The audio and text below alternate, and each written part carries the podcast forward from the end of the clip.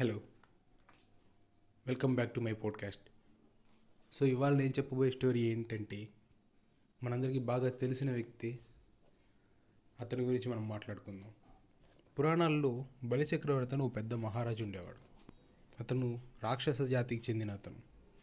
అతను ఎవరో కాదు మన ప్రహ్లాదుడి మనోడే సో వీళ్ళు రాక్షసులు కాబట్టి దేవతలందరూ అమృతం తాగారు కాబట్టి దేవతల్ని గెలవడం ఎలా అని ఎప్పటి నుంచో ఒక డౌట్ ఉండేది. సో ఆ డౌట్ తీర్చుకోవడానికి తన గురువు గారైన శుక్లాచార్యులు గారి దగ్గరికి వెళ్తాడు. శుక్లాచార్యులు గారు అమృతం తాగిన దేవతల్ని గెలవడం కష్టం. కాకపోతే నేను నీతో ఒక యాగం చేయిస్తాను. ఆ యాగం పేరు ఏంటంటే విశ్వజిత్ యాగం. ఈ యాగం చేస్తే నీకు కూడా మంచి జరుగుతుంది అంటారు. సో మన వాళ్ళు ఏం చేస్తాడంటే బలిచక్రవర్తి ఆ యాగంని పూర్తి చేస్తాడు. ఆ యాగంని పూర్తి చేసిన తర్వాత ఆ యాగంలో నుంచి చాలా వస్తువులు బయటకు వస్తాయి. బంగారు రథం కానీ బాణాలు విల్లు అలా చాలా ఐటమ్స్ అన్నీ బయటకు వస్తాయి. సో అవన్నీ తీసుకొని ఇంద్రుడి మీదికి యుద్ధానికి వెళ్తాడు. ఇంద్రుడి మీదికి యుద్ధానికి వెళ్ళినప్పుడు ఇంద్రుడు ఆ విషయం తెలుసుకొని వాళ్ళ గురువు గారైన బృహస్పతి దగ్గరికి వెళ్తారు. వెళ్ళి గురువు గారు ఇలా నా మీదికి బలి చక్రవర్తి యుద్ధానికి వస్తున్నాడు ఏం చేయమంటారు అని. అప్పుడు వాళ్ళ గురువు గారు బలి చక్రవర్తి విశ్వజిత్ యాగాన్ని పూర్తి చేశాడు. కాబట్టి ఇప్పుడు మీరు అతన్ని గెలవడం కష్టం. ఇక్కడ నుంచి వెళ్ళిపోండి. అంతా బాగున్నప్పుడు తిరిగి వద్దురు కానీ అని చెప్పి పంపిస్తాడు. సో అక్కడ నుంచి ఇంద్రుడు వాళ్ళ వైఫ్ అట్లా ఇంద్రలోకంలో ఉన్న వాళ్ళందరూ స్వర్గాన్ని వదిలేసి వెళ్ళిపోతారు.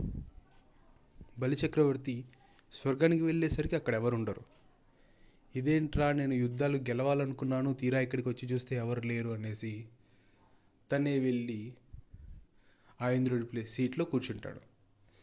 అప్పటి నుంచి స్వర్గాన్ని వెళ్ళడం మొదలు పెడతాడు అలాంటి టైంలో బలి చక్రవర్తి కొంచెం అన్నీ నాకే అవ్వాలి ఇప్పుడు అంతా నేనే ఎక్కువ అన్న ఫీలింగ్ వచ్చేస్తుంది. అది మిగిలిన దేవతలకు నచ్చదు.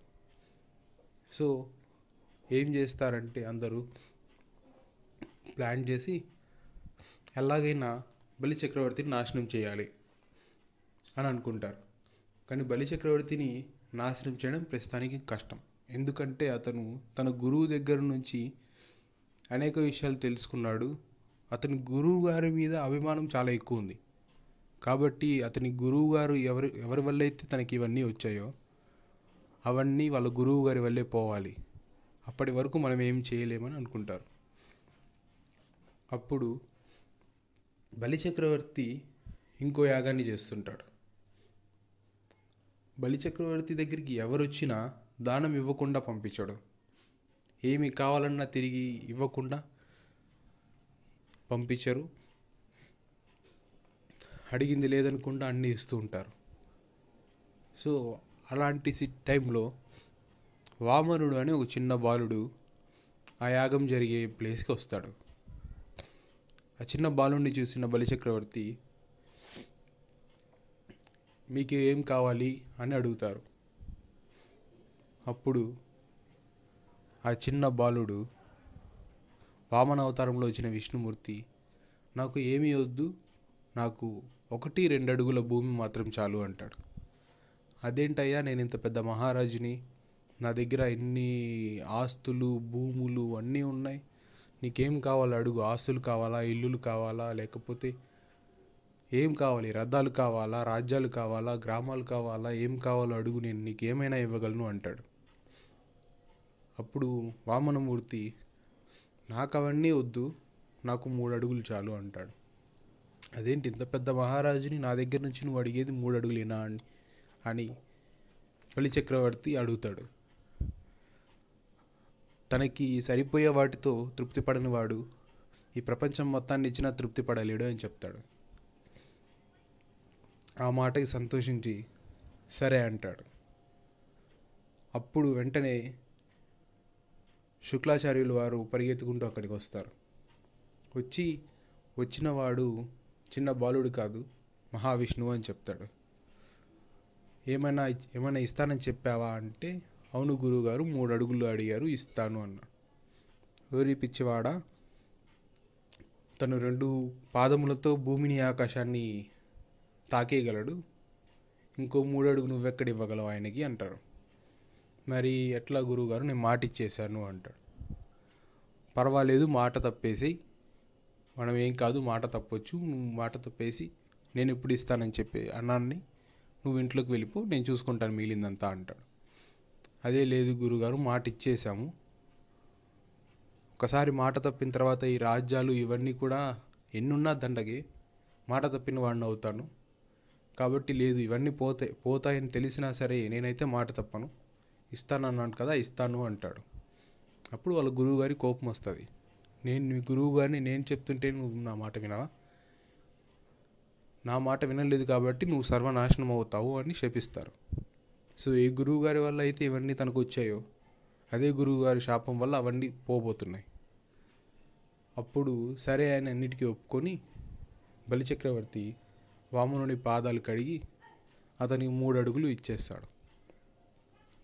మూడు అడుగులు దానం ఇచ్చిన తర్వాత మహావిష్ణువు చాలా పెద్దవాడైపోయి భూమిని ఆకాశాన్ని తన రెండు పాదాలతో తాకేసి ఏమో ఈ బలిచక్రవర్తి మూడు పాదాలు పట్టేంత ఇస్తా అన్నావు కదా మూడో పాదం ఎక్కడ మోపమంటావు అని అడుగుతారు. సరే గురు సరే మహావిష్ణువు గారు నేను మాట తప్పిన వాడనవ్వడు ఆ మూడో పాదం నా తల మీద పెట్టండి అంటారు ఆ మాట విన్న శ్రీ మహావిష్ణువు చాలా ఆనందపడతాడు.